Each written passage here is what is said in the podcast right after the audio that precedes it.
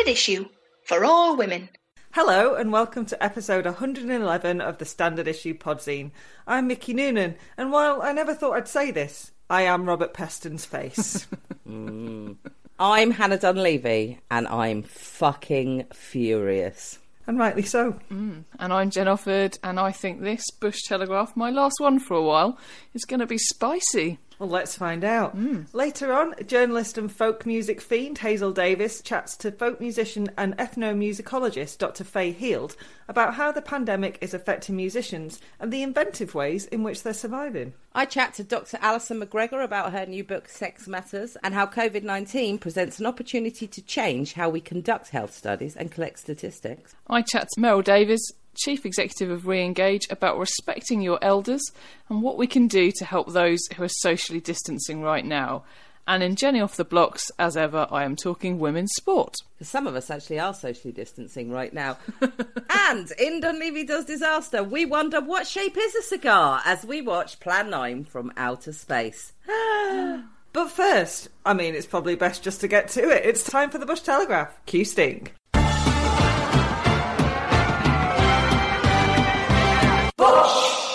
Telegraph. Welcome to the Bush Telegraph, where we ask all the important questions.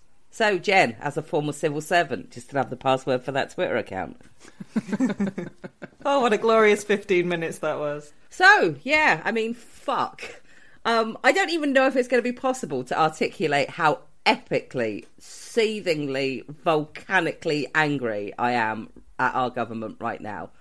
I'm not sure I've ever felt this angry at anyone about anything.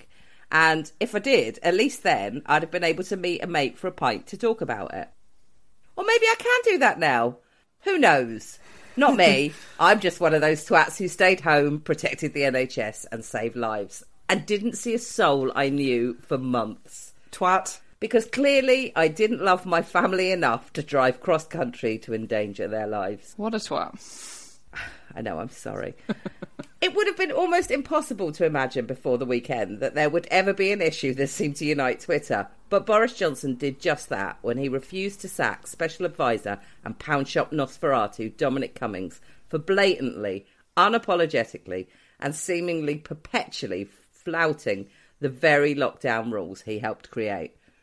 The nation let out a collective howl of rage at our, I'm going to say, craven cunt of a Prime Minister Fair. pouring out some frankly heartbreaking stuff about lost loved ones, horrible circumstances, and darkest fears. What I found especially upsetting is that some of those people were my friends, and I'm telling you, they do not put their shit in the street lightly. But having just been told by the man who is supposed to be in charge that their pain, their grief, their stress was a result of their own bad choices, they had had enough as have, it seems, millions and millions of us. Social distancing rules may have prevented Johnson visiting every house in the nation to hit us round the face with his cock, oh, but the effect was much the same. It was an insult to our sacrifices, but also to our intelligence. He thinks this is political, but it goes way, way deeper than that. And so Johnson is dead in the water, as a political entity and as a fully functioning human being. People are not going to move on when the next news cycle begins. No one is going to say, Remember when we weren't allowed to see Dad when he was dying? What was that about again? Probably Keir Starmer and his donkeys. I'm off to vote Johnson. When we think about the babies we didn't hold, the funerals we didn't go to, the friends we couldn't help, the weddings we couldn't attend, the businesses we couldn't save, we will remember him and that he told us, more fool you. Cunt. I'm a bit emotional today, and that almost made me cry. Um, yeah. Where to start? Where to start? I mean, it's worth saying we're recording this on Monday in our red hot houses on a bank holiday. I don't know if the boo for Boris is going to go ahead tomorrow at 8 pm, which would have been your yesterday. Also, now we've seen that Dominic Cummings is apparently going on television to address us uh, and answer questions. I mean, I'm hoping the first one will be, Why are you a cunt? Um, but maybe, maybe uh, he will have resigned by now. But I still, I actually don't think this story is about Dominic Cummings anymore. This story is about Boris Johnson And his cabinet. and his cabinet and the contempt with which they are holding the entire rest of the country. Yeah, I absolutely agree. I think that everyone knows that the lie is worse than the act itself. Yeah. Everyone knows that the way, like, if you fuck up, you can bring yourself back from the brink depending on how you then deal with it. And they, their way of dealing with it is saying, we don't give a fuck what you think. P.S. We think you're cocks. like, like, Yeah. Yeah. I mean, we don't care could have been a tagline for the Tory party for Ever. many, many decades Yeah. now. But they, they've never made it quite so explicit, have they? He said it. They've gaslit an entire country. Dominic Cummings actually said to reporters outside his house, Who cares about looking good? I don't care what you think. That means I don't care what you, the public, think. And he fucking should care. And the problem with all this is that they've forgotten that they fucking work for us, not the other way round. Mm-hmm. Absolutely. I mean, you could tell it was a lie from the outset just because they kept referring to his child as a toddler, and he's not a toddler, he's four. So they're already trying to create some mitigating circumstances which don't exist and say, oh, but this, you know, but that. But like I say, I, I mean, I actually retweeted some of my friends' horrible circumstances into our timeline if you want to go and have a look at them. Not you two, obviously. And they dealt with death, with cancer, with financial hardship, with, with childcare. And now they are literally being told, why did you do that? Like, the rules are flexible. Everybody thinks their circumstances are exceptional. Everybody thinks that they're different to everybody else. But I actually think that being in charge means that you, you should obey the laws more than everybody else because you're supposed to set a fucking example. Yeah, we're supposed to be able to look to them. In last week's Bush Telegraph, I talked about the NHS surcharge, which, just to remind you, is a charge that immigrant workers in the UK, including international NHS staff, must pay on top of taxes to use NHS services. Home Secretary Priti Patel had waived it for migrant health workers who had had their visas extended until October, dealing with the current crisis. She had promised to review it for all other migrant health workers, then promptly reneged on that promise. Going back on a promise to do the right thing? How very Johnsonian. Because, yeah, Boris Johnson isn't unfamiliar with U turns, but aptly for these, wait for it, unprecedented mm. times, he's about face to a less morally repugnant stance for once, one that even has a faint whiff of basic compassion. We truly are living through history. Huh. A quick timeline. Last Wednesday at Prime Minister's Questions, Johnson was clear. It was entirely right for people from overseas working in the NHS and social care sectors to pay a £400 visa surcharge, which rises to 624 quid come October, to use the NHS themselves. By Thursday, though, Following a lot of pushback from all opposition parties and several Tory MPs telling the PM that the policy was mean spirited and immoral, Johnson announced that NHS staff and care workers would be exempt from the controversial visa surcharge. What a difference a day makes! Well, let's fucking hope so right now, eh? Labour leader Keir Starmer hailed the reversal a victory for common decency, and he's right. It is irrefutably a good thing, although I am, of course, going to stop short of saying well done, Boris, because one act of common decency does not undo a career of dangerous lies and deceit, and as previously discussed, he is back confirming that particular trademark with a vengeance. Also, it's worth pointing out that other workers currently, previously, and no doubt in the future keeping the NHS up and running, you know, delivery drivers, childminders, refuse collectors, will still face the NHS surcharge. And now, in this tale of U turns, the piece de resistance, and perhaps a quiz question for your next family Zoom. Jeremy Hunt, who was Health Secretary in 2015, was among the leading voices calling for a reversal on the NHS surcharge. For no points whatsoever, which Health Secretary brought in the fee in 2015? Um, so hang on a minute. I don't think I know all the facts about this. So these migrants have to pay a surcharge to use the NHS, Yeah. even Yes. though they live here, they work here, and they pay taxes here. Yes. That seems fair. It doesn't seem fair. Okay. Uh, also, yes. Oof, well, in desperate need of some childcare so you can actually start doing your job again, Just nip up to your parents' estate in County Durham, Jen. Exactly. Well, not to worry because the end of homeschooling is nigh. Boris Johnson announced on Sunday that despite an outpouring of concern from councils, teachers, and their unions, he intends to begin to reopen schools from June the 1st. That's next Monday, right? It is, yeah. Yeah. So the policy, which was floated in the PM's baffling speech on May the 11th, will initially see reception infants alongside years 1 and 6 return to school, followed by some contact for years 10 and 12 as of the 15th of June. Some contact seems a really dodgy phrase to It's- use, doesn't it? yeah, it, it's it's not ideal. Johnson said the reopening of schools would happen in a way that is as manageable and as safe as possible. That's a bit. I don't like that. As manageable Yeah, the as, as possible. possible. Yeah, that like, really. oh. I mean, given the possibilities, well, I don't know. I'd just like it to be done responsibly, legally, and with integrity. Ah. In the run up to the announcement, there was widespread criticism of the proposed move from teachers last week, one of whom wrote to her MP, Julian Sturdy, that's a good name, to say it would cause suffering and death, said the BBC. Teaching union NAS UWT said it was unconvinced that reopening schools is either appropriate or practical. Meanwhile, former Ofsted Chief Inspector Sir Michael Wilshaw said that while he accepted some children had regressed during lockdown, attempting to socially distance five year olds would be like, and I quote, herding cats. Um, which sounds pretty accurate to me. But hang on a minute, before you get all, but government said care homes were safe about it.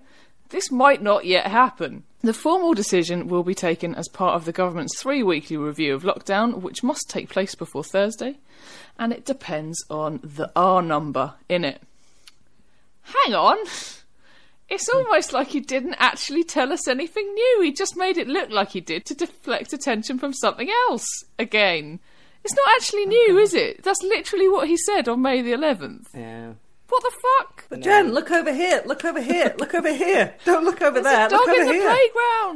playground. Honestly, if you are the government's advisor, you don't have to look after your own child. You can drive them and your disease across the country for help childcare. But if you're a teacher, you've got to change the pants of a five year old who's pissed themselves while maintaining a distance of two fridges. I mean, good luck with that one. Yeah. Does anybody want a bit of good news? Yes, please. I don't believe there is any. Well, despite the chat that holidays might soon become a thing again, you may still be reluctant to cram yourself onto a plane, train, or beach just yet. But if you start planning a future holiday, say next year or the year after, you'll be doing your mental health the world of good. Now, colleagues, if you're wondering whether I'm saying this to justify the fact that a few weeks ago I started planning a road trip around the western states of America for 2022, the answer is categorically maybe. Hmm. But National Geographic last week informed me that I'm doing exactly the right thing, with several academic studies showing that anticipation about an experience rather than a consumable thing improves your well-being. Planning in advance can also improve your feelings about your finances, whether or not you ever take the trip. Academics at Cornell University also found that if you do take a long planned trip, you enjoy it more than a spontaneous holiday because of that sweet, sweet delayed gratification. And I've got to add, in the time of coronavirus, you can fill hours with that shit. You know what to do, people. Lovely stuff. My good news, once again, comes courtesy of the hardest of all sheep goats. Hooray for goats! Bored of business meetings, sneak in a goat for shits and giggles. Need to liven up that weekly family Zoom chat? Add a goat! Know what brightens up a Zoom quiz with your pals?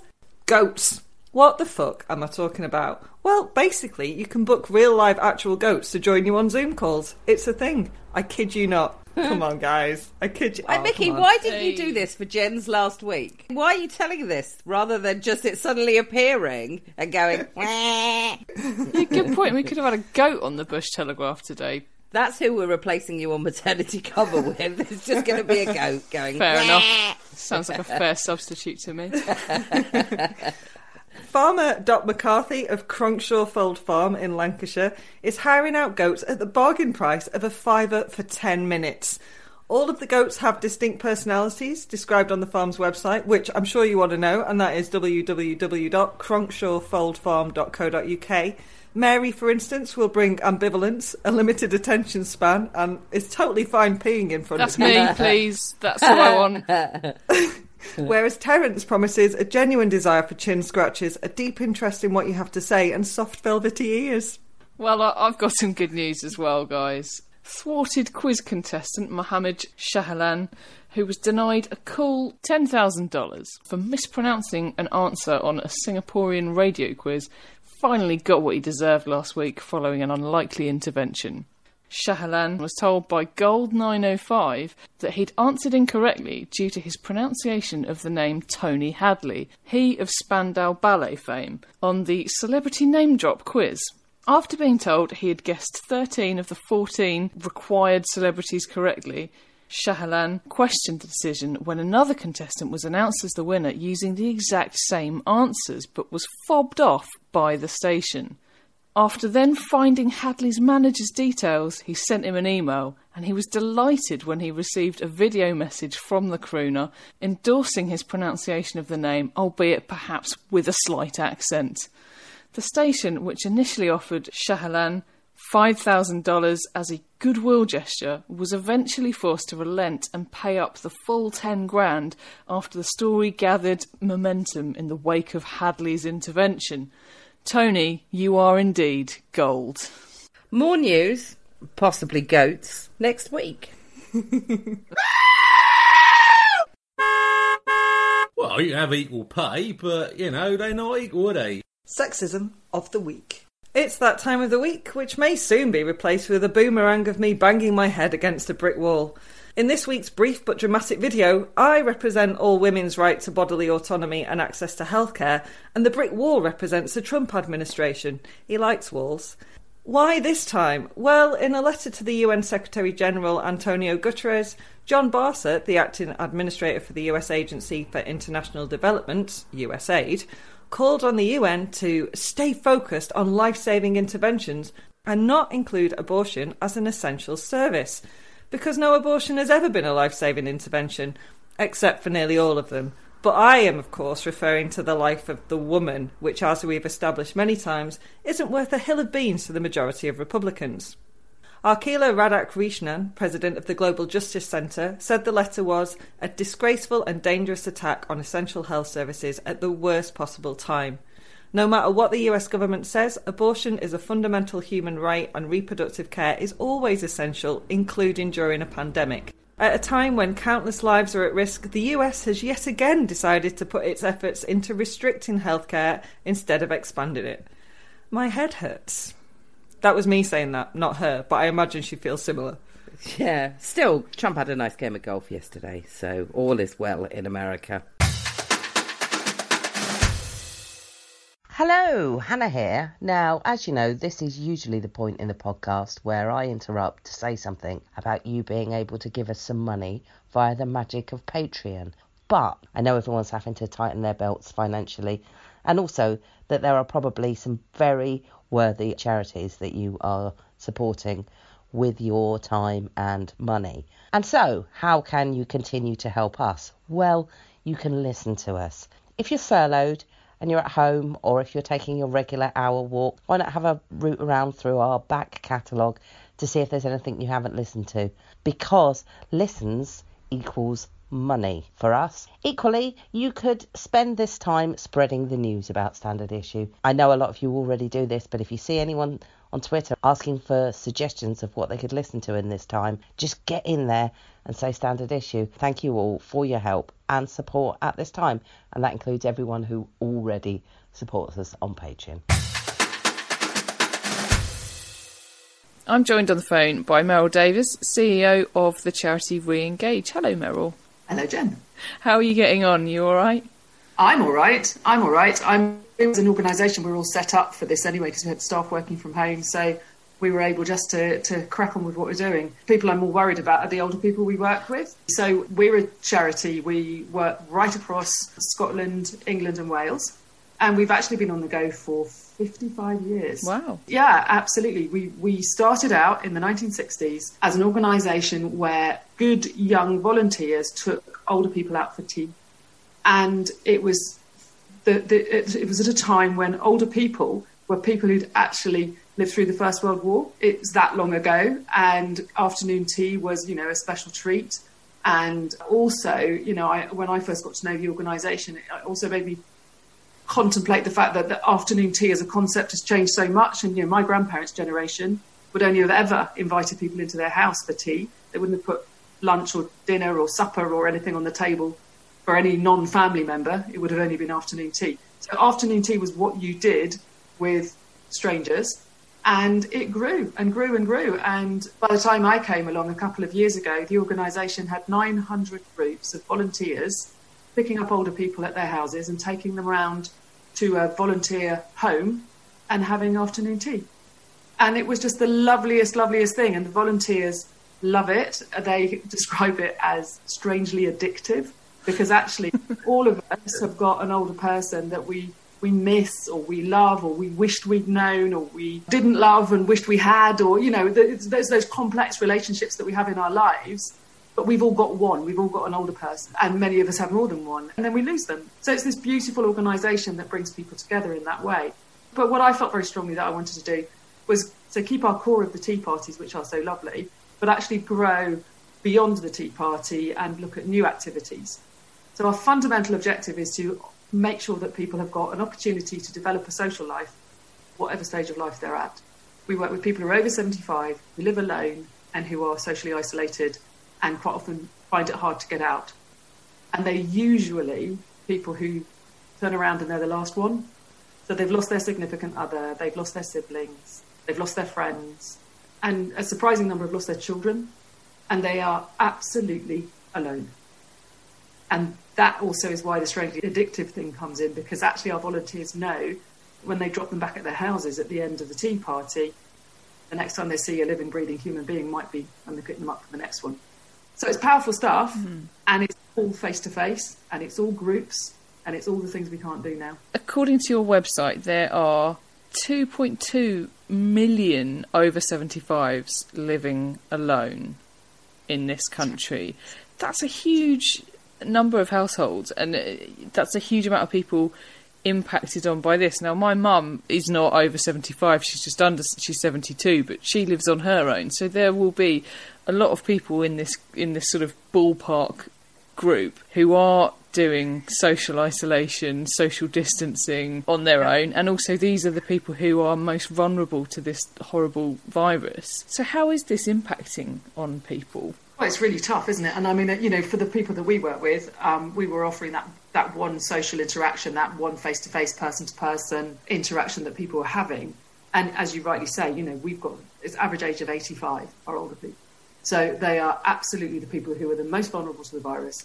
They're the most vulnerable to loneliness and social isolation anyway. And then they're really vulnerable to fraud and scams and all mm. sorts of frightening things that come with the kind of world that we're living in. So what we decided to do was simply it was we had to say well we can't stop we have to stop what we've always done but we have to start doing something else and we have to do more so what we immediately did was just make sure that all of the roughly 8000 people that we work with at the moment have got a call, regular call or a regular something from one of our volunteers to make sure that that could carry on. And so, you know, we were able to make that switch because we've got these fantastic volunteers there ready to go. And then we said, right, we'll grow it and, and reach more people by phone. And when you get through, it's really interesting say my parents would have been 87 this year, tell her like 86 this year. And they were at that tail end, you know, they were 11 when the war ended. So they're that generation who, who just get on with it and just manage with whatever happens. And so there's a mix of people who say it's all right, we've got through other things.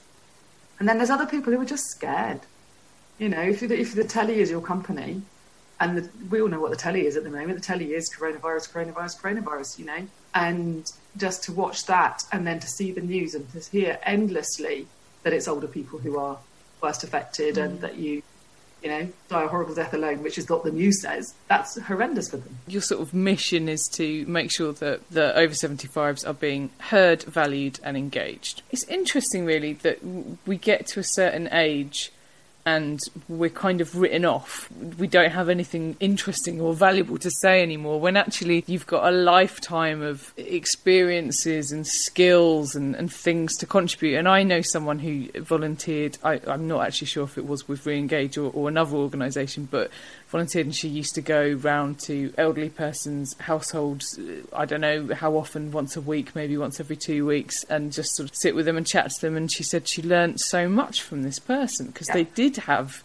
so much experience to to speak of and we don't really value that as a society and one of the things that I thought was horrific but also kind of unsurprising. There was a story in the news a couple of weeks ago, which I'm sure you would have seen, where Dominic Cummings, the the Prime Minister's special advisor, was quoted as saying something along the lines of, "Well, you know, if some old people die, who cares?" Do the over 75s feel particularly undervalued at this time? Do you think, or or is this just a constant state of play? I would say that at any time, that age cohort feels undervalued and is undervalued.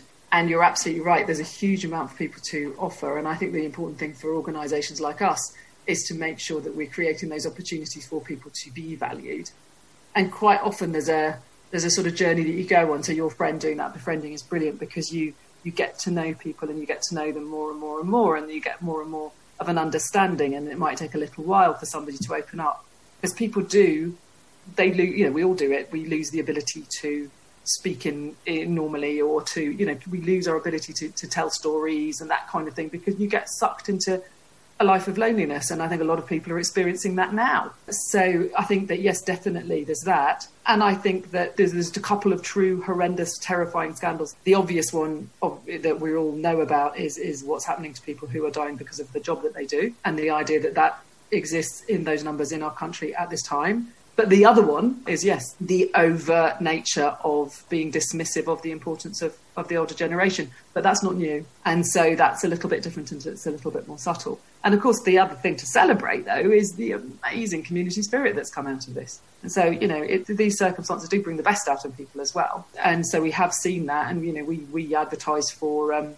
volunteers to, to join our new service. I'm just inundated, absolutely inundated. Look at, you know, look at all the people that volunteer for the NHS and so on. So, you know, there is that too, and I think people do want to speak to people who who need them, and as long as you can express that need well, then people will understand that actually, you know, this can really, you really are doing a massive service by speaking to somebody. Yeah, I went along to one of our tea parties at my local group, and I was, it was a warm July day, and I was sitting with this older man, and uh, you know, he was very bent, shoulders very, very bent, and he was wearing two fleeces as you know people of that generation, that age do on a hot summer's day sometimes, you know. and he was very frail, and we got talking, and he was an ad man in the '60s. You know, he was Don Draper. He was London's, you know, guy doing advertising, and he had the stories he told and the things that he said. You, you know, you're in your mind, you sort of realise that you're talking to this person who that they look like an old man wearing two fleeces, and they are somebody really quite fascinating. And we often miss the opportunity to get to know people at that stage of life. And then, you know, you read amazing obituaries and so on, but actually there are people there who it's wonderful to spend time with now. So mm. we believe in, in hearing about them now. Absolutely, all those stories that you know, all the historical events that people have lived through. You know, like you'd sort of like to think one day someone will be asking me, you know, Granny, what was it like during the COVID nineteen? you know, whatever. Yeah, absolutely. Rather than yeah. just like, oh, you're old, bore off. You know, it's yeah, yeah, it's really it's really sad, and I do think that yeah, that you're hugely undervalued. So, how do you get people who are isolated? How do you find people to sort of hook them up with volunteers because that must be really challenging. Yeah, it is. It's the biggest challenge, and and you know because again you've got a group of people who are first of all you know you don't tend to identify as that. You know we might say I'm lonely, but you don't see a poster that says Are you lonely and go do something about it. Hmm. And so, you know, there's a sort of steps that you have to go through to be that person who reaches out. Mostly though, people come to us through various different channels that might be another charitable organisation so they might be going along for a particular service from a charitable organisation, and then they would come to us for the sort of social side of life. So they might be getting food or care or whatever from another organisation. Um, family members contact us. You know, we get calls from all over the world saying, "I live in Australia. My mother is 85 and widowed and, you know, stuck in, indoors all day.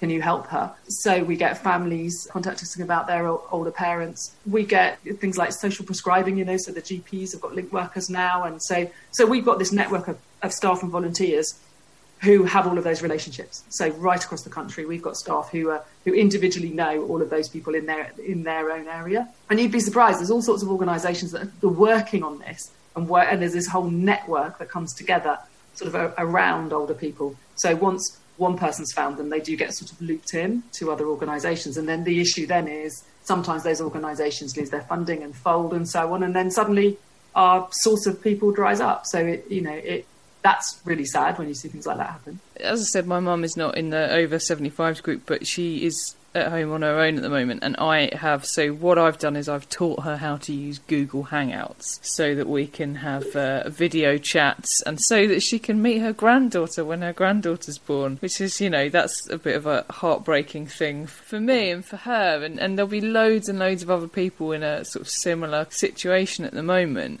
So what other things can people do to help if they have an elderly person, either a family member or a neighbour or just someone that they're sort of aware of in the community, what kind of things can they do to help them at the moment, even if from a bit of a sort of arm's length situation? Yeah, well, you know, the thing is that at the moment there's lots and lots of support out there, and I think one of the most important things is actually signposting people and making sure they know what's there. And as you say, you know, I think a lot of family members are now teaching their older people how to use the internet more and, and so on. And, you know, I was very lucky. My mother was very, very, very good at learning technology. Mm. And I gave her my old computer years ago and she just took to it, you know.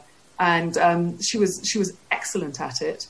But one of the things that I noticed with her as she got older was that she, you know, you live with all sorts of conditions, and one of the things that older people live with is what's fundamentally ends up being not your mother's age but older chronic grief.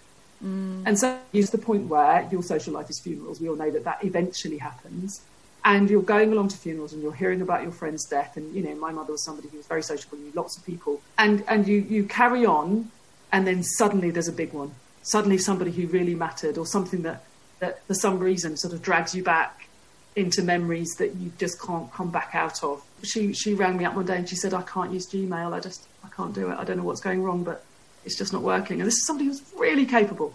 And it was because somebody died. And so you know that's the funny thing about about working with people is remembering that actually what looks like a life in steady state because they sit in an armchair most of their life is not life in steady state at all. Actually, you get to a certain stage in life and you've got multiple comorbidities. You know, you're going to have statistically, you're going to have some combination of diabetes, cancer, early stage dementia, all of these things that you are just statistically going to have. So you've got all of that going on, which would be huge for us, right? We'd be crushed if we had two or three of those at once. And then you've also got the, that sort of gradual loss of, of your social circle, wherever that social circle may be. And so, so life isn't in steady state at all. And so learning new things isn't just about being not very modern. You know, it's actually that you're in quite an interesting sort of challenging mm. moment in life, actually. Oh God, that's I depressed you. Really I'm so sad. sorry. So one of the things we can do then is to signpost people to things that can help them. So if we have an elderly neighbour or, or, or, family member or whatever, we can sort of, as you say, point out to people that services like Re-engage do exist, and and you know there yeah. are people that they could be having a chat to. Because even you know, with the best will in the world, again, my mum is probably not the right example to use because she does have lots of friends. She has an active social life and etc., etc. She's got loads of people she can talk to on the phone. But if she was that bit older, as you say, and you know maybe there were less people around now, then as much as I want to talk to her, and like I can't talk to her all the time, and it's probably quite nice for people to talk to other people as well as family members. Yeah and as you say, Absolutely. have a social life. So, how do we get people linked up with you guys? We, um, I mean, at the moment, we we have a website with a phone number, and then we have um, online forms as well. So you could literally, if your mother was over seventy five, uh, you could literally just pop onto our website and, and sign her up. I mean, we do uh, seek to work with people who are particularly isolated. So we say, you know, how many times a, a week um, is she talking to you, for example, and that sort of thing. But I think what's really magical about us in, in normal times is that is the groups because what it also means is that you know you come along to a group as an older person and you've got that peer-to-peer engagement so that's really nice and again you know speaking of families i mean my paternal grandfather he moved in with my parents when he was really very old and he was very shy, and he'd lived. You know, he was born in 1902, uh, so he'd lived life in an era where he worked very hard and he had family. And I thought about it later and realised that he never had any friends. We didn't know about his friends. We never talked about Grandpa and his friends or anything. You know, I think he had family, and that was it. And there he was, living with my parents, and suddenly he made a friend. And I and and it was Bert and Jack. And you walk in on them. I walked in on them one day, and they were sitting in their armchairs, moving their arms around. And I said, "What are you, what are you two up to?" And they said, "We're talking about scything." As you do. and they were talking about scything techniques and how to grass of people born in around 1900, right? But they made friends. They were really, really good friends. And seeing somebody who actually I'd never seen in a friendship relationship before actually make a friend and keep a friend till the day he died was a lovely, lovely thing to see. And there's something very special about being able to do that at a time in your life when you can't really get out and about. And then there's also a number of volunteers involved in the group. So then that gives you lots of people in your life. So you get, you know, a lot of the older people write to us and say, you know, I, I didn't know anybody and now I've got a family. And they say, oh, you know, last year I had one, I had no birthday cards last year, none. And now I've got 15 cards up in my living room. And that's because I came along to your group.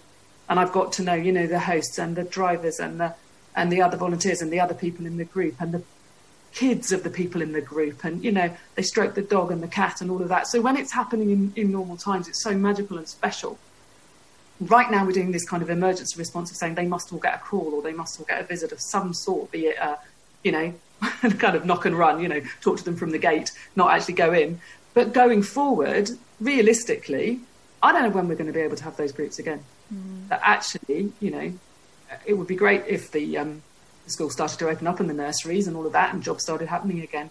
But realistically, as an organisation that puts together the most vulnerable group into groups, it's probably not going to be something that we can do for a very long time. You don't come out of a pandemic into a flu season mm. and start putting five year olds in groups. So, you know, we've got to really start thinking about how we can create more of those important relationships for the older people. So, you know, that's another just exciting challenge for us to just make sure that we are creating as much as possible of that sense of having a network again when you haven't got one at all. Oh gosh. Well, that yeah, that is going to be hugely challenging, isn't it? Oh, we like that sort of challenge, though. I mean, we're rising to the challenges at the moment, and I think you know, eighteen hundred uh, people have signed up for our to be volunteers with us fairly quickly, and I think as long as people understand the value, it's not a question of well, if they if they've already getting a call from somebody else then why should I call them? Because that's not the point. The point is we're creating a network for mm. them. So I do Tuesdays, you do Wednesdays.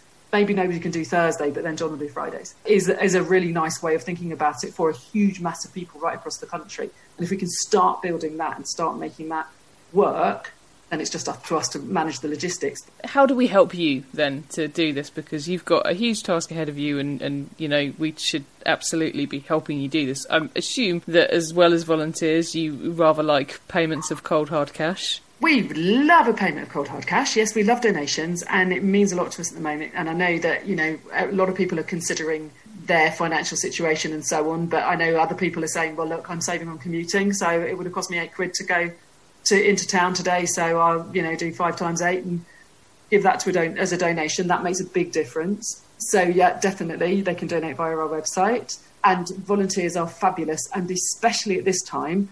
Yes, we're going to have individuals who are going to be making calls, but we're looking for calling group coordinators. And so we are actually looking for people who are you good at organising, quite like talking to all sorts of people. So you, you're a caller, you've got your older person to call, but you've also got then, you know, say half a dozen callers who would be in your team. So we're looking for kind of team leaders. And we've had lots of people sign up to be callers, but we haven't had as many as we'd like of big team leaders. So if there's anybody who likes the idea of organising a group and being their point of contact, then we love those coordinators. And we love callers. And the other thing is, you know, older people. I mean, let older people know we're here because we don't like missing out on older people and we do know that it, that's the complex bit. It's you know you can't stick a poster up and say, "Are you extremely lonely?" And just let them know that there's somebody there who'd actually really value hearing about them and, and getting to know them. And you know, we're all lonely in lockdown, so it's a lovely opportunity to add to our networks. Absolutely. So, Meryl, where can we find your website? We are re-engage, all one word, no dashes no nothing reengage.org.uk. And if we want to find you on Twitter or, or anything like that, Reengage on Twitter. You- We're quite noisy on Twitter. We're noisy on Facebook. We're lovely on Instagram. we like noise at Standard Issue. We're a big fan of So noise. yeah, no, lo- lots and lots of stuff on there. Yeah. Excellent. Meryl, thank you so much. Thank you. It was lovely to meet you. Thank you very much. Hello, I'm journalist and folk superfan Hazel Davis, and I had a chat with Dr. Fay Hield, folk musician and musicologist, about how coronavirus is affecting the live music industry and what musicians are doing to get through it. So, hi, Faye. Times are really difficult for music performers at the moment. What has been the biggest impact on you as a performer and the people around you? gigs just disappearing very quickly no warning of it it just mm. just disappeared the way that people spend their time the way they live their lives just changed in a heartbeat Did you have gigs kind of booked really, really far ahead that suddenly were cancelled, or was it sort of incremental? Were they sort of like trickling in, cancelling here and there?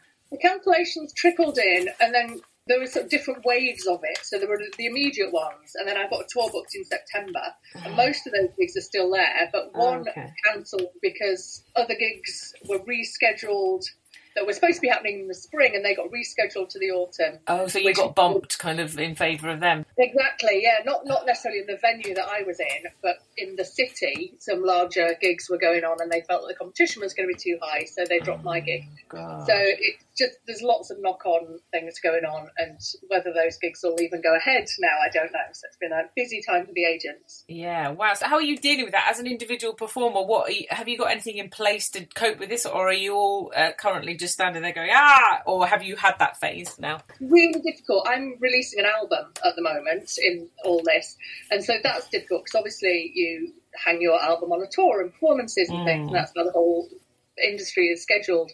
So there's the questions of well, do you just not release your album and then just sit on it? But until when and what's going on? So yeah, having to work with the record labels as well as live industry, um, and it's just affecting everything. Give us a bit of a plug for the album then. That so it's it's being released, has just been released. What's what what's the status of the album right now? So the album is finished, recorded, mm-hmm. um, going for mixing. The sleeve design is all finished, so it's kind of ready to go. But labels need it at least three months before release date to get through the media channels and things. And so it was due for release at a festival in July, but Right. obviously the festival got cancelled, mm-hmm. and music distribution has just disappeared as well. So Amazon, for example, have stopped taking physical copies of albums because they're focusing on home products uh. that everyone's buying. So yeah, the distributors have been really hit, wh- where you might think that that wouldn't really make any difference, but obviously that's been a mm. problem. So the label wouldn't release in July so that. So we pushed the release date back to September, but I've announced the release. So it's on sale, but it's not available till September. Can you give us a plug? Tell us what it's called. It's called Wrackline, and it's an album which has grown out of a project called Modern Fairies, which was about looking at the space between the physical known world and other things that maybe we don't know so much about, like ghosts and fairies and talking animals and things like that. So how how those how we make sense of problems and things that we're facing within our own lives through interacting with the unknown mythical spaces. Oh wow, this is kind of part of something that you've worked on a lot, isn't it? The Soundpost singing weekend last year was all around fairies and things, wasn't it? So let's perhaps talk about the initiatives that you do. My career is split into three strands, I suppose. So I've got uh, teaching and lecturing at the university. I've got research and producing music and recording and touring.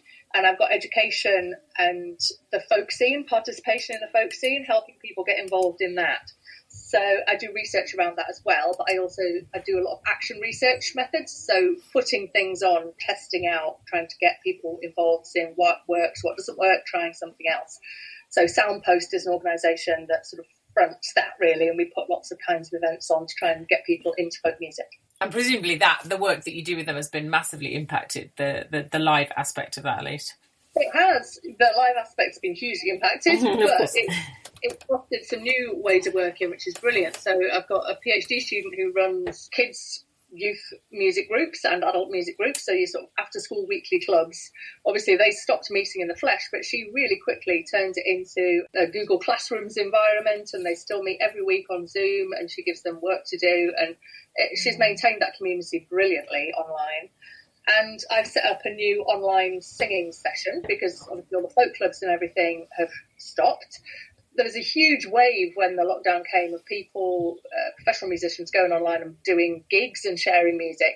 Mm. But I was thinking about all those people that do it as a hobby and as a, a way of expressing themselves and a, a, a social activity mm. rather than a professional performance activity and that they were getting left out the, in those early stages. So yeah, I run a, a, weekly session on online through Soundpost as well, and Trance on Tuesday, which is a Twitter storm event. Uh, so it's on Tuesdays, and we, we sing songs on a theme, and that's had people from all over East Coast, West Coast America, Canada, England, Ireland, Scotland, Wales, probably not quite sure, but I think so. Anyway, uh, from all over the place, people are missing singing and sharing their voices, and that's so it's a positive that Soundpost has been able to adapt to it and create things to help people. What's different about it? Obviously, it's not the same as being in in a room with other people. What's different? Um, is there anything better about doing it online? The social side of it, because I was thinking a lot of this about singing together and being with people uh, obviously with time lag and stuff like that, mm. singing together online is not something that is, is possible.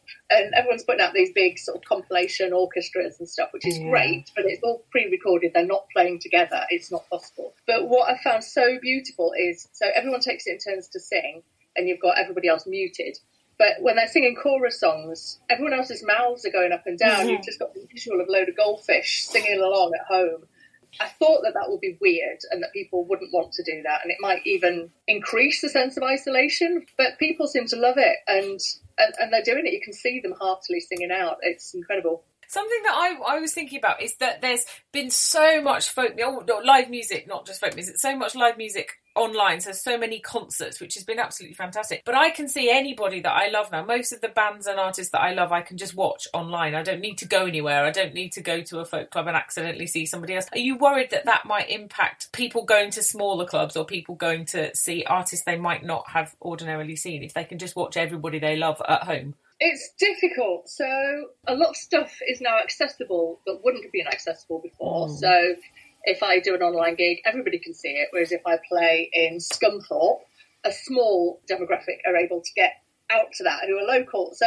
it, it's increasing things. I've seen people I haven't seen play for years, and it's really mm. nice. I'm rediscovering people. But the big problem with all the online shows for musicians is that anybody who's got a name, so that the lead singer, the front person, whatever, they can quite easily put something online and do a nice acoustic set from mm. home. That's mm. brilliant. But musicians covers a huge number of people, um, and it's only a really tiny proportion of those people that are the, the big headline acts. Yeah. And obviously, it's it's a lot easier for them to reach the audiences that they already have, and the you know the, the keyboard player at the back who nobody really knows the name of. How are they going to reach audiences and, and, keep some money coming in? Mm. I think that's a huge problem. It's great that people are supporting musicians but it does need acknowledging that it's only the loudest and, uh, and most media profiled musicians that are getting it, and, and, there's a lot of other kinds of musicians in the world that need support still. Yeah, that's a really good point. I was about to say what can we do, but I don't guess. I guess you don't have the answer to that, do you? Really? There's recent festival, Front Room Festival, have um, have been good to the because what they did is they they had sort of donations button and they got loads of great musicians to do stuff. And so everybody paid and they raised loads and loads of money. And so how they did it is that they split the income between the people that performed and also Help Musicians UK, mm-hmm. which is a charity for musicians. The Musicians Union as well, they look out for all musicians, not just the celebrities. Mm. Um, so the way that people can help is actually going to those kinds of organisations who, who are looking after everybody, not just the yeah the, the, people that are shouting loudest. Okay, so hopefully, hopefully when when this is all over, they people it will start to recover. Do you feel like music is more important than ever? I I certainly feel that as a music lover. I think it's interesting how the important things have come to the surface. Obviously, health has been really important, access to food and supermarkets has been important, and home cooking has been really important, and entertainment has been mm. vital. You know, exercise as well. Obviously, that's been a big narrative going on. So, exercise, health, eating, and entertainment are, are the key things to life, is mm. what I've sort of realised from this lockdown and obviously music fits into that entertainment category. If, if, we didn't have musicians, we wouldn't have all these TV shows and theme tunes and, mm-hmm. and stuff going on. So I don't know quite how they think not supporting the arts can help a society because clearly entertainment is a vital part of existence. Do you think, therefore, that actually now we've all realised this, things will change? Kind of, you there might be a kind of surge towards live events when this is all over, if this is ever over. I would love that. Sadly, I don't think the government sees those priorities at the moment in the UK, at least. It'd be really interesting to see how different countries prepare their recovery packages, I suppose, for after this. Yeah. Um, I know New Zealand is getting loads of great press of how they're dealing with stuff, and culture is one of their big focuses for regeneration and renewal after this, rather than commerce and uh, the economy. It's about creating those um, those connections and, and human well-being. But the, the Conservative government we have isn't renowned for hmm. supporting that sort of area. So while people might have realised it, or musicians have always known it, yeah. um, whether we get that government support will be key to whether how that creative economy survives. Yeah. Mm-hmm. Is there anything else that you want to say, particularly that we haven't covered, that you think is important? I think the venues is huge because it's really important to make sure that there's musicians there, but we need an infrastructure to perform in as well. And I've mm-hmm. known of several small town level art centres that are closed. The Globe yeah. Theatre is talking oh, about God, going yeah. The mm. Albert Hall, because you know, so if if that sector isn't supported, there won't be anywhere for musicians and audiences to get together. Musicians are quite rightly pretty concerned about how it. It's not just a case of oh, the restrictions lifted, we can start going back now. Yeah, it's going to affect this hugely uh, with quite long term repercussions. Another thing is uh, for musicians, I think they're struggling not just financially but uh, conceptually, and I like their their sense of identity and self is huge. So uh, there's a lot of people I've worked with who are they're, they're touring musicians. So I, whereas I might tour as a headline, you know, front person act, um, I might tour two two tours a year and some festivals. But the musicians that I work with, they also work with several other artists and bands. So they might be doing 10, 15 tours a year. Mm. And and that is a way of life. That's not just an income. They spend their life on the road and the, all the work that they do, the music listening they do, the rehearsals, the, the, the time they spend preparing for those gigs as well has all gone. So the way they spend their time is just completely disappeared. I was talking to a, a bass player that I worked with yesterday, and he was saying he has to keep practicing his bass even though he has no gigs to do because mm. just the physical implications of it. There's muscle memory. He has huge calluses on his hands because he needs those that they yeah. come from bass. But if they go and then he starts playing bass again, he, he won't be able to play.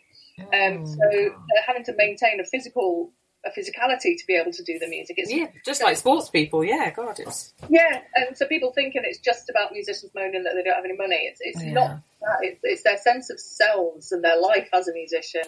I've heard lots of complaining about musicians sort of taking the mickey about the sort of government payments, uh, payout systems and how they can get support.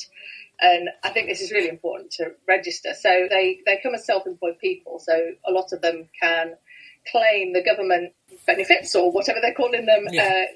uh, on their take-home income. So mm, uh, mm. musician, you'll earn a fee, and then a lot of that fee is tax deductible, and then the government payout is on the, the non-tax deductible money that you take home. Yeah. Mm-hmm.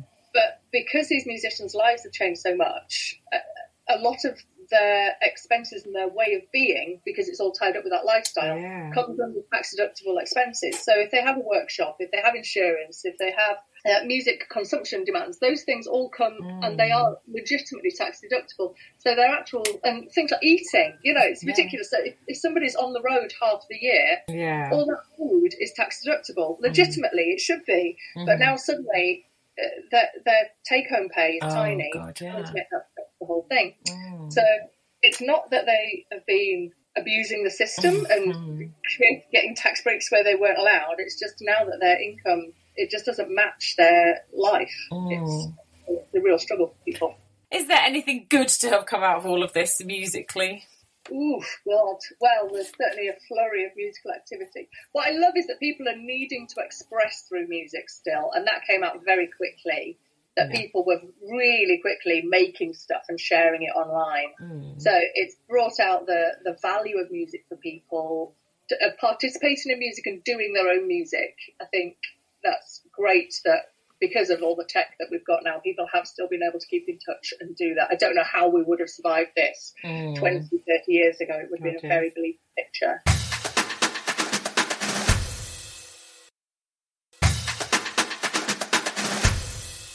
Hello, Hannah here. I'm joined on the phone by Dr. Alyson McGregor, MD, author of brilliant new book, Sex Matters How Male Centric Medicine Endangers Women's Health and What We Can Do About It. Thank you for joining me, Alison. Thank you for having me. This is wonderful. Given everything that's going on in the world and the profession that you work in, it would be remiss for me not to ask how you were and how your colleagues were at this quite extraordinary time. Thank you. It is very extraordinary. There's no precedent. So we are been doing what everyone else has been doing, which is figuring along as we go. One of the things that we're finding now is that we're grateful that our volume of non-COVID related patients are increasing the messaging of stay home was seemed to be so strong that we were not seeing our usual heart attacks and strokes and people with chronic illnesses. And so I think they're starting to feel safe enough to come to receive emergency care. So we're, we're, happy that they're back. Yeah, we've had a change of government messaging in the last couple of days here, which has gone from protect the NHS to control the virus. And there's been a lot of theories about why that might be, but but one of them is that it's because people have become scared of going to the doctor and they'd like people not to be scared of going to the doctor because obviously if you're ill you need to go and see someone you're not taking Absolutely. up a space because i think that's part of the problem isn't it not just catching it but the idea that you're just taking up room if you go and use the health service at the moment Right, exactly. So there's fear that they're going to contract the virus just by walking into it. Is a high risk area for that purpose, so I understand that. But we see so many people, especially in I uh, work in a level one trauma center, and we just see so many people every day that have serious injuries and serious illnesses, and lots of acute on chronic conditions that require health care. So we were just wondering, you know, how are they doing at home? So I think just the fact that things are uh, relaxing a little bit and people feel safe enough to get checked out. We're talking of COVID, since you've written your book, an interesting statistic has arisen, and this ongoing crisis has highlighted the importance of sex disaggregated statistics and studies because this is a disease that's affecting men more than it's affecting women. Do you think that could turn out to be a very positive thing for how we look at the health of men and women as separate entities in the future? I certainly hope so. It is a very dramatic representation when you find that men are having two times the mortality rate than women uh, with uh, COVID 19 serious illness. So, what I think is hopefully going to happen is that the society and the medical um, institutions are going to realize that this is not just a women's health issue. Yeah. It's a broader issue than that. And um, it takes realizing that taking into account biological sex and gender identity when doing research and when understanding disease, that that is going to help both men and women. So I think it's just been sort of siloed as a women's health issue. And now we have these new statistics and they're quite dramatic. And um, all of a sudden there's this uh, realization and this rush to study this. Yeah, I mean, it's the same argument I always give people for feminism is if we become an equal society, the benefit is for everybody. Exactly. I agree. And I think that, you know, even with that, when you think of one of the reasons why we've been so male based has been that doctors were male, researchers were male, and men inherently think of uh, the world from a male point of view. Yeah. And so this just is also an opportunity for women to be encouraged to join fields of science, technology, engineering, and, and, mathematics, the STEM fields, because that will do twofold. It will increase the opportunity for women to be successful in those fields, but then also diversity will help our understanding of broader issues related to health. It's interesting you say about about training because one of the first things you note in your book in the introduction is when you said you wanted to go into women's health, everybody assumed, even people in the medical profession assumed you meant you wanted to be an OBGYN. That was really the start of this for me when I started to explore that that reason. I was always interested in women's rights and women's uh, issues and I loved the word feminism in college. I just thought that this just, it all made so much sense to me. And then I had to really focus on all of the hurdles of becoming a physician. And so when it was finally my time to choose an area of research study and I said that, okay, well, I'm going to do something to help women, everybody did think that I meant reproductive issues. And so I was going to be relegated to doing all the pelvic exams in the emergency department. I think that's really common, isn't it? It's what Liz Lemon yeah. calls the swimsuit area. That's what people yes, think exactly. women are. Yeah the the bikini medicine. And that's when i really i started to think why why is that the case? And so i went back to how we really started to gain our evidence and our research and our methods. And when you looked at those methods there was this time where there was a paternalistic view for protecting women of childbearing age. There were a couple instances where women were given medication and it resulted in horrible birth defects. So there was like, okay, women of childbearing age are going to be excluded from all studies. And then the researchers at that time thought that that was pretty convenient because now they don't have to worry about fluctuating hormone levels in their studies because men are pretty standard testosterone levels. There's some variations throughout the lifetime and throughout the day, but it's not as cyclic as in women. So research really began to focus on men and they were researching things like cardiovascular disease and stroke and cancer and all of these really important things in men. And then the one thing they really couldn't study in men was obstetrics and gynecology and menopause and menstrual cycle and some breast health. So then those things were studied in women. But what happened was it trapped all the efforts into providing medical care for women into only those issues. Mm. You tell an anecdote at the start of this book, which I have to say I found absolutely terrifying, about a young woman, Julie, who was having a heart attack and was in the process of being sent home from the emergency room having a heart attack. She had a history of anxiety. And other explanations were being thrown up. Now, as someone that has been to hospital having an anxiety attack myself, that's why I have to say I find this particularly terrifying. How do I stop that happening to me? Okay, so one of the reasons why that is happening to women is because the education and training of physicians has been based on studies on men. And so when we see a patient and we are concerned that they may be having a heart attack or they present with particular symptoms, we are putting them into a box, a pattern recognition. We have been taught that heart attacks present like crushing chest pain, an elephant sitting on your chest. And so when a woman comes in and it doesn't present that way, and it's a little different and it's short of breath and she seems a little anxious and we don't know what to do with that because that's not what a heart attack we were told looks like. So then what do we do? We look in the patient's chart and we see, well, what other issues does this patient have? And many women have the diagnosis of anxiety in their medical charts. And so that ends up being something that is perhaps convenient, but also it's supposed to be the diagnosis of exclusion after you rule out lots of other more anatomical or physiologic conditions. But instead, it ends up being a convenient diagnosis to make. And I think, like you said, you know, women can have anxiety and they can still also have a heart attack. Yeah. What I try to tell women is, is that, yes, if you have some concern and you want to seek medical care, you may be anxious about that concern. And that's okay. Just acknowledge that that and say, okay, I'm anxious. I have to leave work now. I have to um, figure out this and that. And so now women start to think a lot and they become anxious. And to put that in a frame of mind of, okay, this is unusual. I have to go see the doctor.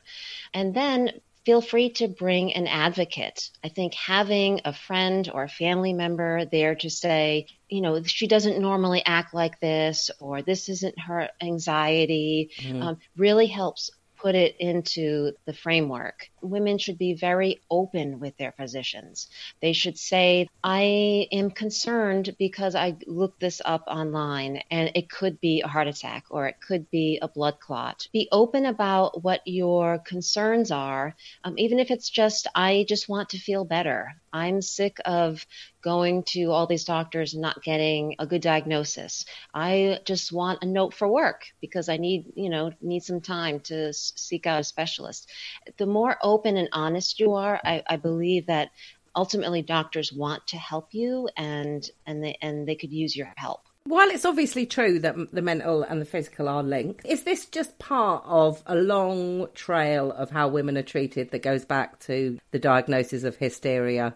This idea that women are entirely governed by emotion and irrational behaviour as opposed to sense and logic and, and stoicness? Hysteria has been kind of haunting us women for for many many decades. And yes, it implies that it's all in her head. The way that I view that is we haven't studied the specific physiology of women enough to understand what is actually going on. Women are different from their DNA on up. And so when we don't know what the diagnosis is, oftentimes a psychiatric one or you know of anxiety or just it being uh, you know something that we can't put our finger on ends up being what is communicated to women. And so there's no other concrete diagnosis to give. So i think that the more that we study women the more that we'll have a better understanding of things like what actually causes fibromyalgia. Why do women have all of these pain syndromes and TMJ and irritable bowel. These are all conditions that we actually don't really know what the cause is because they're not as common in men and so they haven't gained enough attention. You you actually make a point in this that while doctors are quite keen to acknowledge that there might be a difference, they often show a complete lack of curiosity as to what that difference might be. Which seems unusual given that I would say that medical people seem naturally curious by by definition. Yes, I find that now the more conversations I have with actual healthcare providers, there is this desire to be accurate and to deliver high quality care. So once it's framed in that perspective, I believe that there will be a change. But it's a very complicated system to change because there's the element of research. And so the researchers have to understand how important it is to enroll both men and women and to analyze the data based on sex. And then the educators of medical schools and universities have to understand that they need to integrate this information throughout the curricula. And then that will be able to translate into clinical practice. So there are a lot of elements that go into the healthcare system. Colleagues and myself have been working on each of those elements to help make a change. And I think what I wanted with my book is to empower women to be part of that change. I actually highlighted a brilliant quote from you here. If you are a woman, you are at greater risk of misdiagnosis, improper treatment, and complications in common medical situations. To ensure you receive the treatment you deserve, you need to understand how your body behaves differently from a man's. That is it. It's there's no longer the dictatorship of you see a doctor, that doctor tells you what to do, you do that. Physicians spent a lot of time becoming trained and to be an expert consultant for you in your life. So I really encourage women to take ownership of the accuracy of their medical record. Pull it all together so that way when you seek different specialists or you're you're navigating the system instead of redoing lots of expensive and maybe risky tests have a very accurate record of your medications and what testing you've undergone and then also ask questions. When you are prescribed a medication, uh, you should ask um, your doctor, was this medication, is this the dose based on me as a woman? Should I change the dose based on my menstrual cycle? What are the side effects that I can expect as a woman? And, and have that dialogue because what you're going to do is that doctor may not know those answers. But yeah. what they will be prompted to do is look them up and have a conversation with you and then you've helped the awareness uh, domino effect to take place. Yeah. If we go back to the, the, the story about Julie briefly, the thing that it turned out was wrong with her, which was her main artery had a blockage in it. is a condition that's called the widowmaker. And that seems instantly striking that the decision has already been made from the name of who is going to be suffering from that. Does that suggest that medicine is institutionally sexist, or is that unfair for me to say? I don't think that's unfair. I think it is. And it goes back to that reason of who has been the driver of uh, this language and of, of the research and, and who the decision makers, they have been men. I really don't think that it's intentional. I think it's just the way that it's been structured. Women have been considered to be a subgroup of men. Yeah. Men have been the, the primary person and primary person to, to research. And then it's like, oh, well, let's look at the subgroup of women or we'll look at subgroup of race or socioeconomic status. And I really think we need to turn this on our head and say that there's two biologically different human beings. There's the ma- male and the female. And then we can look at subgroups. And then we can look at ethnicity and cultural differences and how that affects health. But we're talking about DNA here. And I don't think it was necessarily deliberate because many female physicians and female researchers were also using yeah. men as as the baseline. It was just the way that things were done. And so I think now by acknowledging and recognizing that you know, these differences are important um, will be, you know, the motives for our future. There's been a lot of books in recent years, uh, say, for example, Caroline Criado Perez's Invisible Women. Do you feel part of a movement and a push to change this? Absolutely. I have been studying this for over 10 years, and I can honestly say that I feel as though that change is now inevitable. Like I said, it's a lot of moving parts, but the more awareness, um, like that book, which is which is incredible because it shows you just how broad uh, you know i focus on the medical care and research and health. And but but really the the male view of the world is part of all of our society and our culture. I think that we're ready for a new revolution. Uh, we had a major movement for women's reproductive health. And so I think that now we're ready. Women have band together to raise these issues. And I don't think we should stop until we've hit a you know on autopilot um, which i do feel as though that we are and i think issues like covid-19 are a great time to highlight how important these things are for everyone. Absolutely, it's a matter of life or death. It it really is. I I have a friend. She was she was actually a doctor herself, who, after years of appointments and and consultations, was diagnosed as having health anxiety. Which, I mean, that's a nice way of saying hypochondria, isn't it?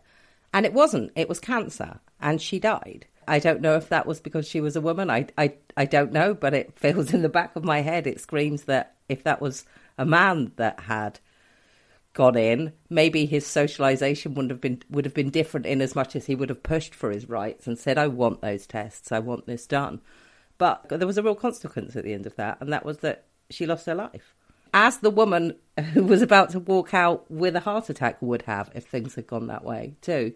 Absolutely life and death, especially what I see. I work in an emergency department.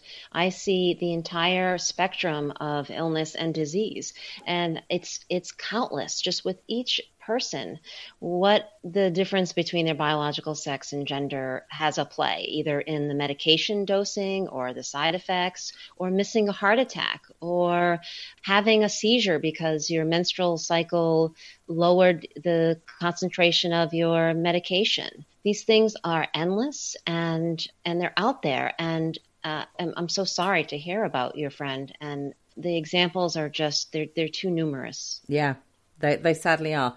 Although your book, I'm sure, will do the world of good. It is a brilliant read. Thank you so much for chatting to us and for putting your back into what is a, an enormous amount of what I would describe as really interesting but slightly terrifying facts. Um, it's true. It's true. I hope the ending has a little bit more, um, you know, uplifting. Uh, yeah piece because I think we all do have a role, and and just thank you so much for having me on. I I, I could talk about this forever, and so I appreciate having the the chance to discuss this with you. If people want to know more, your book is obviously all good bookshops. I, and coming out on audiobook as well, which is great. Are you on Twitter? Are you up for a conversation yes. on Twitter if people are? Yeah, so for more information, I do have a website. It's AlysonMcGregorMD.com. And then also you feel free to connect with me on Twitter. It's at McGregorMD. Brilliant. Thank you so much for your time, Alyson. This has been brilliant. Thank you so much. You play ball like a girl! Go on, do one, kid.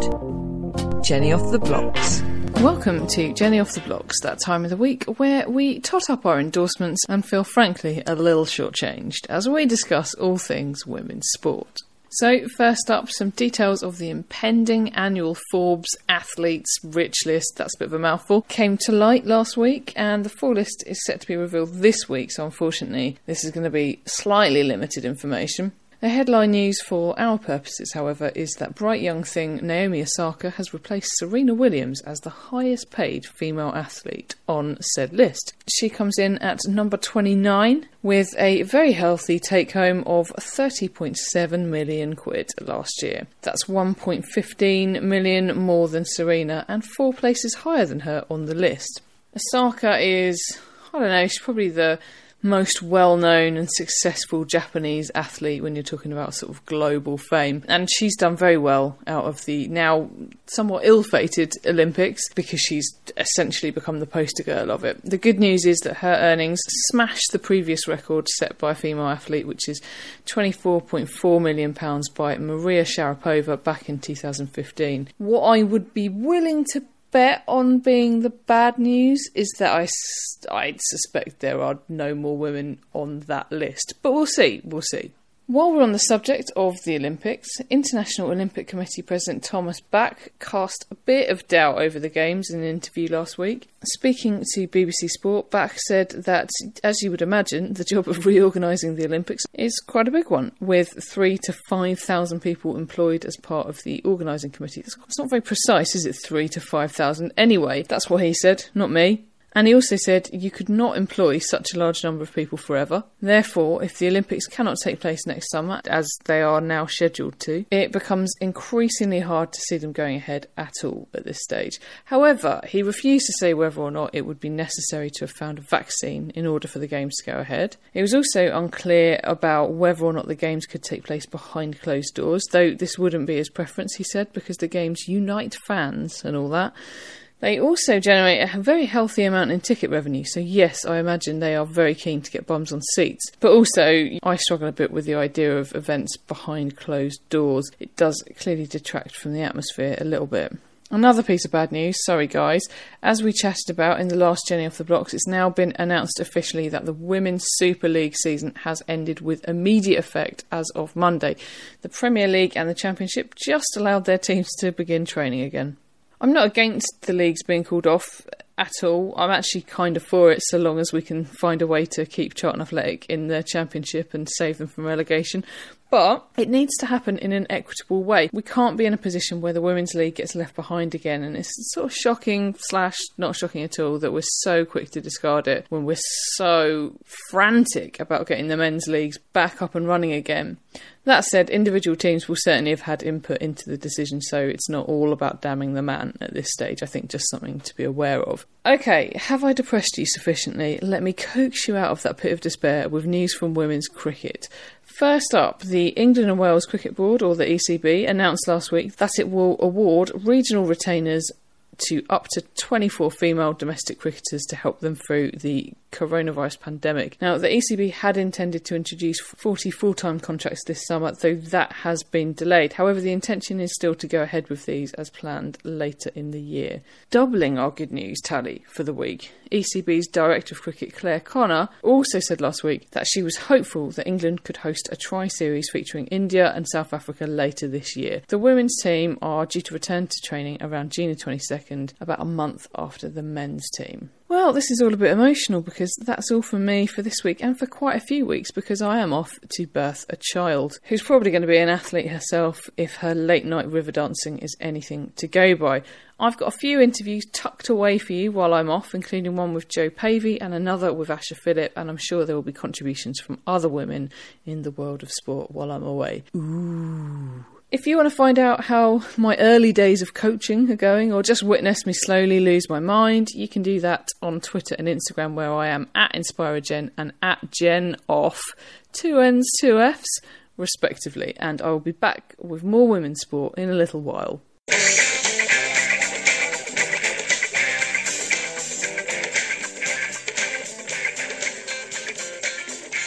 Welcome to Dunleavy Does Disaster. Dunleavy, what disaster of a film? Sorry, what disaster film did we watch uh-huh. this week? This week we watched 1959's Plan 9 from Outer Space, which people have possibly heard of because it is generally regarded to be the worst film ever made. Made by cult director, and when I say cult, I mean, you know, people who love shit films love Ed Wood. Yeah. Also, people who love Tim Burton love Edward as well because obviously Tim Burton made a biopic of Yeah. Ed Wood, which a lot of the stuff about the filming of Plan 9 from Outer Space is in that. So people possibly know more about it. It's one of those films, a bit like, you know, with Ulysses, where people know loads of shit about it, but they've never read it. Yes. It's kind of the same with this. People know loads of stuff about Plan 9 from Outer Space, but have rarely seen it. I have, because I've got a younger brother who was kind of obsessed with shit horror films in his teenage years, which a lot of young boys are. So I have actually seen it before. I have to say, from the top, I think I could have had a huge amount of fun watching this had I not been in such a desperate rage about the state of the world. Plan Plan Nine looks like a decent plan right now. To be honest with you, Absolutely. I did wonder whether Plan 10 is, because obviously the Plan 9 doesn't work, whether Plan, plan 10 was to put a load of snakes on an aeroplane and see if they could Um, take over the world that way. I'd tell you, Hannah, but I've been muzzled by army brass. that was my favourite line. I've actually got that written down. There was a couple, I'm muzzled by army brass. Now toddle off and fly your flying machine, darling. That was another great one. You know, in the old days, credits used to come up at the start, and you used to wonder what the point of them was at the start rather than at the end. But with this, I think it's so you know this film definitely did have a script editor, contrary to anything you may believe for the rest of this. Did have a special effects guy, but I don't know, they called in sick that day or something. It had no budget though, did it? It was like he just the money he found down the back of his sofa. But also, show. its its star was already dead. I mean, this is the most famous thing about Plan 9 from Outer Space. Bela Lugosi Yeah. was already dead before it started filming. Basically, Edward had managed to persuade Bela Lugosi to film some kind of generic.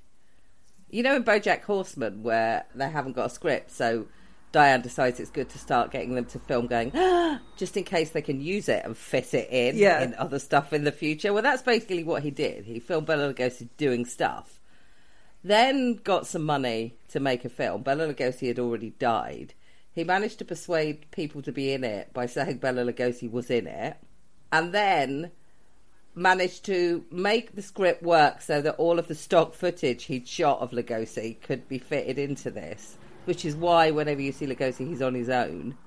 Except in scenes where they couldn't avoid having him in it, in which case he got his wife's chiropractor to put his cloak up against his face and pretend to be Bela Lugosi in those shots. It's just a chiropractor in a cape. It really is. Bela Lugosi is the one who's always doing the same thing. He is the guy that dresses like he lives in a castle, I but thought- actually lives in a suburban bungalow. I fully which thought- apparently is is is Tor. I can't remember what his name Oh, is. the Swedish other- wrestler guy. Yeah, it's his house Oh, that they actually just shot that in. I Um, 100% thought Bela Lugosi was a woman. Sorry. That's No. Vampira. Right. Whoops. and the question there is, what the fuck goes on with her waist? It's so waspish. Yeah, it's it's small. ridiculous. If she was married to Bela Lugosi, I mean, I know that we've done age difference before, but fucking hell, he's dead. That's that's quite quite a big difference there. But he, Yeah. she is a lot younger than the old man, which is Bela Lugosi. Yeah. So, I mean, it, by way of a script, there's an old man at a funeral because there has to be, because that's what was shot when Bela Lugosi was alive. It's also why he doesn't speak because Obviously, they didn't know what the plot was going to be. He's at his wife's funeral, and then his wife, Vampira, is risen from the grave by aliens, and then he dies, and then he is risen from the grave by aliens, and then the guy that goes to investigate it dies and is risen from the grave by aliens who are having a plan to take over the world. Now, on the goody side, there is a pilot who we see in the cockpit, which looks for all the world like Dorothy Perkins' changing room. um, although at one point the woman has to come through the through the curtain, and she makes a right meal of coming through that curtain, and you know that's one of those famous moments where he should have said "cut, do it again," but he didn't. He just ploughed on through, and so they see spaceships. And so he somehow ends up wrapped up with this. He lives with his wife, Paula. Um, what a name! yeah, there's a lot of there's a lot of death by screaming in this. You get a couple of grave diggers. They go to go dig the grave, and then Vampira appears. She's in a different shot and also in a different time zone because it's much darker where she is than where they are. Yeah. But this is what the joys of Edward are. You hear a scream and you see her, and she's managed to kill them from I'd say three fridges distance away from them. There's a voiceover which is very heavy duty. It's there to cover up for the fact that obviously Lugosi isn't talking in parts, but it also just basically does a lot of exposition and exposition that the characters then do themselves. There are bits where they turn up, he explains it, and then they turn up and explain it to somebody else. Isn't the Um, narrator Criswell? He was uh, a psychic as well, though, so he's got that very Yes. Authoritative, slightly spooky voice, and he tells you about events that are going to take place in the future. Yet we should feel Yeah. sorry for the people they have already happened to. It's very weird. Yeah. He ends the film by saying, Can you prove that it didn't happen? And I thought, well, that could be the same for every film. His voice reminds me of, you know, the guy Carnival that used to say, Welcome to Church of the Airwaves. Yes. That's the kind of uh, Yes, like tone that exactly. he has. Maybe it was him. It's just so shit. The spaceships, they constantly refer to being as the shape of a cigar, where in fact they look like early fidget spinners. They keep shooting people in the kneecaps in it. Nobody actually ever fires a gun directly at someone. Uh, the cardboard graves are an absolute Oh. like Delight. delight. When they all come out of the crypt, and there's about forty of them. It's like an early TARDIS. About forty of them come out of it, and it's just a cardboard box. So many funerals But- at night time as well. It's very weird. It's when they've made the Star of David's to go on oh. the graves, and it's just two triangles just stuck on top of each That's other. That's how I made cardboard. stars when I was four. The spaceships are an absolute lesson in perspective. Those spaceships are small, and those spaceships, well, they must be far away because they're still really small, even though they're like hanging over the grave. I mean, there, there are bits where the actor clearly doesn't follow the stage directions. The pilot leaves his wife on her own, and she says, "I'll be sure to lock the door," and then just walks off and totally doesn't, and forgets to do it. There's a bit where the guy's trying to start a car. He picks her up, you know, when he rescues Paula and he picks her up and then he gets in a car and he's obviously trying to start a car to drive away and they want to indicate that the car won't start, right? So they've got the car noise going, "Ah, ah, ah, ah," the car won't start. But what they've got him doing is just turning the wheel like that. Because as we know, that's how you can start a car. Even Jen knows Um, that isn't how you start a car, and she doesn't drive. There's a bit where they get turned off because they these people have been reanimated by aliens who are trying to take over the world by raising the dead. I think they're trying to save the world. That's what they say. Yeah. Well, they're going to try to save the universe because they think that we will destroy the world because And we're they might be right. a nuclear bomb and stuff. I mean, Fair. yeah, more news as it happens. Like Vampira manages to turn off and be still. That guy is all over the place. He's still looking. He's I like that he is just solely referred to as the big un. Yeah, yeah. There's an excellent bit where the cops turn up to to investigate what's happened in the graveyard, and the detective is given a gun as a prop, and he obviously doesn't know what to do with it. And at points, he's scratching himself with it. It's a loaded gun. Then he just points it at people while he's talking. It is absolutely ridiculous. May I share my favourite little bit of ridiculous? Yeah. Uh, it's when they tap on the spaceship and it goes boing boing, and he goes, "I've never heard metal make that noise before." oh, lovely. There's nothing I can say that hasn't been said before about Plan 9 from Outer Space. except that I wish I'd been in a slightly better mood when I watched it because I think I would have had more fun. I probably would have more jokes. Because it's entertaining, I think it's fair to say that it is. It's one of those that is so bad it's good. I didn't hate it. I wasn't like, oh god, this is awful. Why are we watching it? I was quite entertained by all of the the miss the mishaps that weren't planned by Edward were very entertaining. And it's only an hour and twenty minutes long. Bonus. Yeah. It's slightly less actually. I think it's like an hour and eighteen. The one that I watched. Mhm. I mean, you could totally watch this on YouTube if you want to, people. What did you think, Jen? I mean, I didn't really take any of it in at all, to be honest. Um, it it sort of went a bit over my head. All I really like noticed, a tiny slash faraway flying saucer. all I really noticed was his wife talk like that in that way that they do back in the old days when they make films. Um, which and rested on his chest quite a lot. Yeah. There was a lot of her just resting on his chest. I'll lock the door. Like he's like, go inside and lock the door, and she's like, I'll do it when you've gone. And that's really, that's like, that's kind of like the peak of. And then totally doesn't do it. No, silly. Yeah, I did. Which I didn't- allows the chiropractor in a cape to get into her room, walk to one side of the bed, and then she walks quite slowly out of the room screaming and is fine.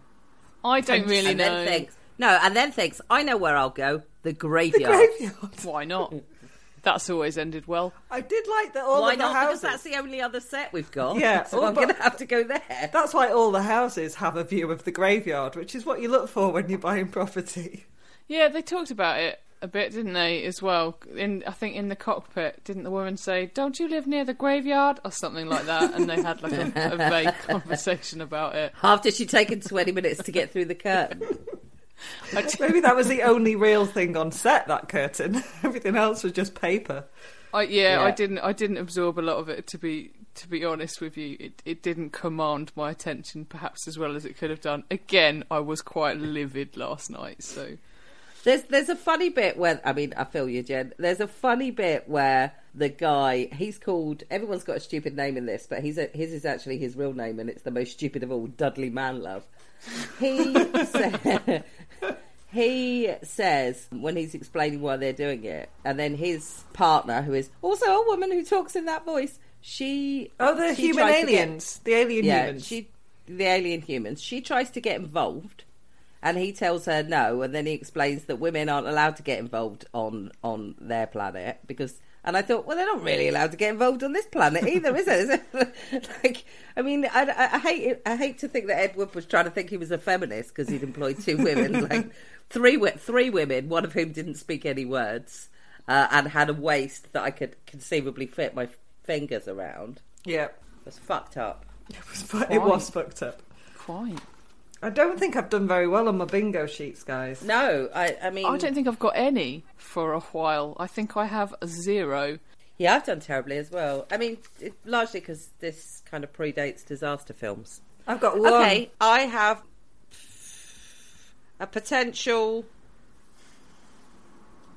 one. oh, you had us on tenterhooks there. Oh no, potential two. A potential two, I think. Okay, my one is mid disaster punch up, which was the hilarious fight in the spaceship where, in the end, everything Yeah. catches fire, and it literally is the end. Well, no wonder because it was made of cardboard. I know. It's well easy to burn. I mean, I, I've got. I don't think I can have Cassandra ignored because he was covered up rather than ignored, wasn't he? He was made to sign the Official Secrets Act. Yeah. So I'm not. I'm not sure if I could have that. It's all going so well until I forgot to lock the door when I told my husband I'd lock the door. Yeah, no, she does survive it. Okay, and oh yeah, she does survive it, so it's a no. In that case, I've got one screaming cowardice. I shall run to the graveyard. Right, I've so got it was- and it was- it was- got none. It's a I've great got one. tally. If I can have analogy of the world rather than analogy of Brexit, and that is just what the fuck. Yeah. I mean, yeah. So it was a draw. We've ended on a draw. Ah, a one score draw.